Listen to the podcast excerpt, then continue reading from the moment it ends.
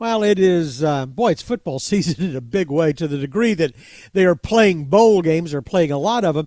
If you if you happen to be going to the Rose Bowl, or during the course of the year, if you were at a football game at Oklahoma State, or maybe down at Baylor or at SMU, you may have noticed a little little sticker next to the seat.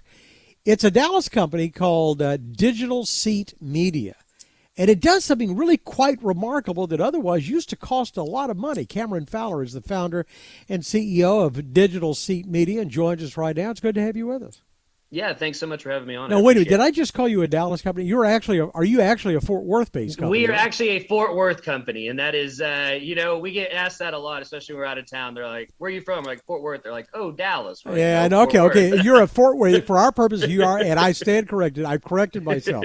so, so the little sticker is, it's not a barcode. What do you call these? It's a QR code. QR code.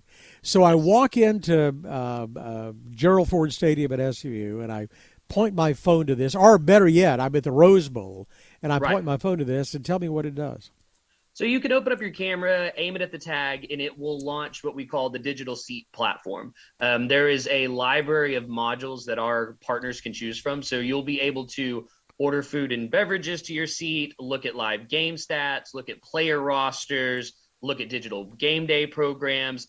Um, there's about 28 different modules that we have right now that are changed out in real time. So there's the, a lot of different things. You know, this is, now this is the kind of thing that has been available to some degree in a lot of places, but not. Uh, my sense is you're doing this very inexpensively. What's the back end? So if I want to, so if if if I want to be able to order a beer at, at the football game.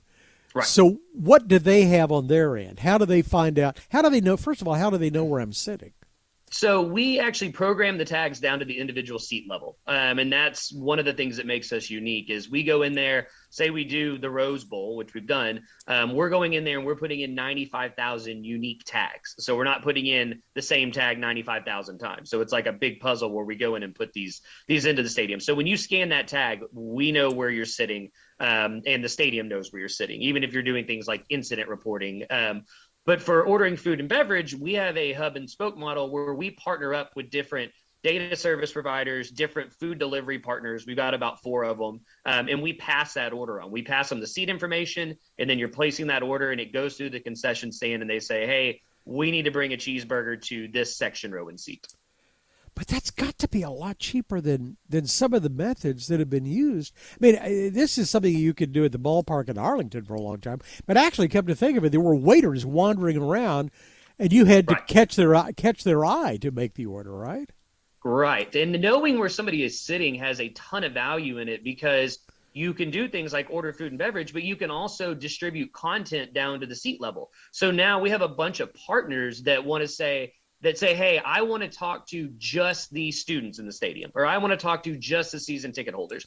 Now they have the ability to do that. There's a lot of power whenever you can um, that make things contextually relevant to a person in their particular seat. Even like I said earlier, incident reporting where somebody scans a tag and says, hey, um, somebody's having a heart attack or hey my armrest broke off now you're not wondering where are these people in the stadium you know immediately oh this is where they are i need to send help this is just genius. Is anybody else doing this?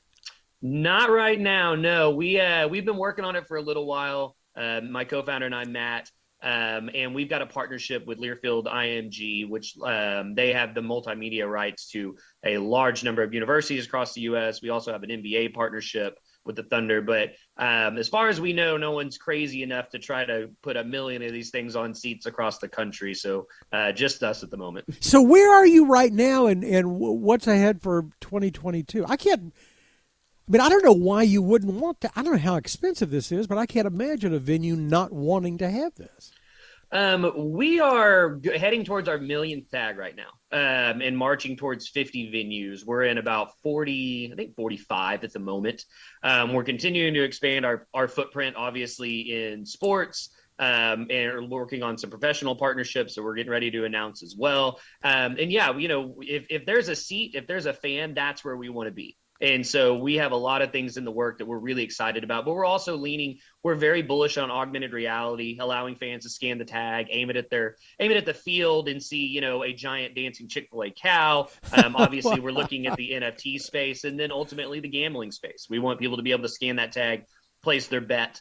Um, but as a company, we are also launching other initiatives uh, because we do have a lot of patents that have been granted around things like digital student, where we're allowing students to scan their student ID um, and they can immediately link up with the National Suicide Prevention Lifeline. They can look at the athletic schedule. They can report bullying. So we love sports, but we're also um, diversifying, moving into 2022 into other markets. Yeah, I, I can see this could be constrained only by somebody's imagination. Obviously, you had a lot of imagination to come up with this. But there are all sorts of applications. I think of our friend Brian Schultz who started Studio Movie Grill, and right. and you know having somebody you know a human being uh, once you know again you had to flag down a human being to give an order, but they could bring it back. But if you could if you could cut down that foot traffic. There are lots of applications for this. Right. I mean, movies obviously is a big one. We would love, we think there's an application where yes, you can scan the QR code on your armrest or on your table at the movie and order your food and things like that. But what we were talking about is having whenever the trailers are running, being able to scan that that tag right then and vote on whether you're going to see a movie. Um, you know, giving that information, and then after you watch a movie, scanning that tag and saying, "Hey, I enjoyed this. Here's my rating for it."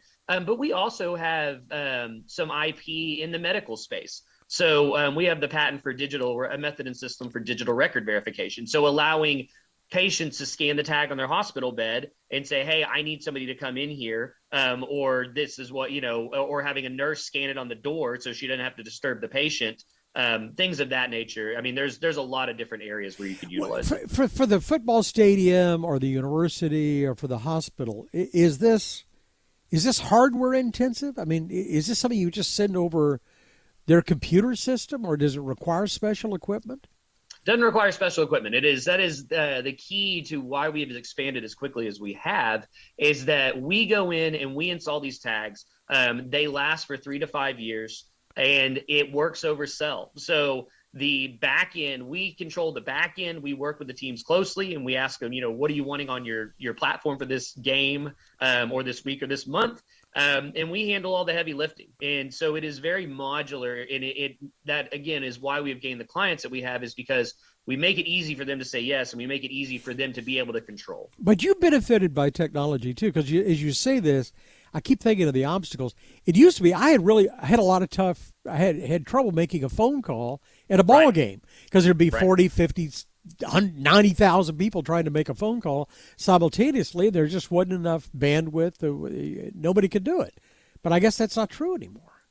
That's um, exactly right, and that's you and I were talking earlier about you know these different companies that come out of things that frustrate us in, in our everyday lives, and that's exactly what happened. I'm a big University of Texas fan. I go to a lot of football games, um, and I got frustrated going to a lot of stadiums, and they would say, "Hey, download the team app," and there was no bandwidth to do it or I tried to open the yeah. app and there was nothing there. And so I called Matt and I said, we were actually working on a project um, pertaining to Google around near field communication chips. And I had them on my desk and I said, Matt, I wonder if we can shove these in armrests. And he's like, why would we want to do that? And I said, so that we can scan them and send people to a website so they don't have to download a 150 meg app. Let's just send them little micro bits of data and let's get them to where they need to go real quickly in these low bandwidth environments. And that is why we've had several partners that we're installed with now that where they say, we can't run anything digital in our stadium, it won't work. And we always tell them, okay, let us put in the tags. If it doesn't work, we'll pull them back out. And we've never pulled the tag back out. Wow. So, uh, um, have have you been approached? Just, I, w- I would imagine there's some fairly large corporations that would like to buy you out. What what's the what's your future?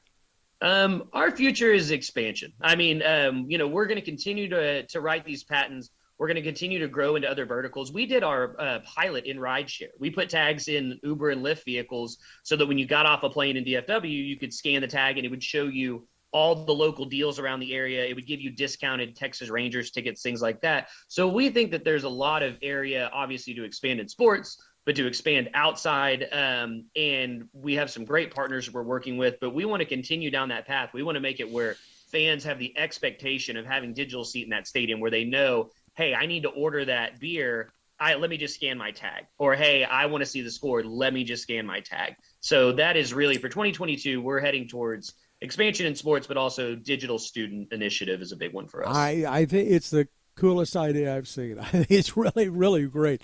Digital Seat Media, Fort Worth based company. The founder, the CEO is uh, Cameron Fowler, our guest today. It's good to have you with us. We wish you all the luck.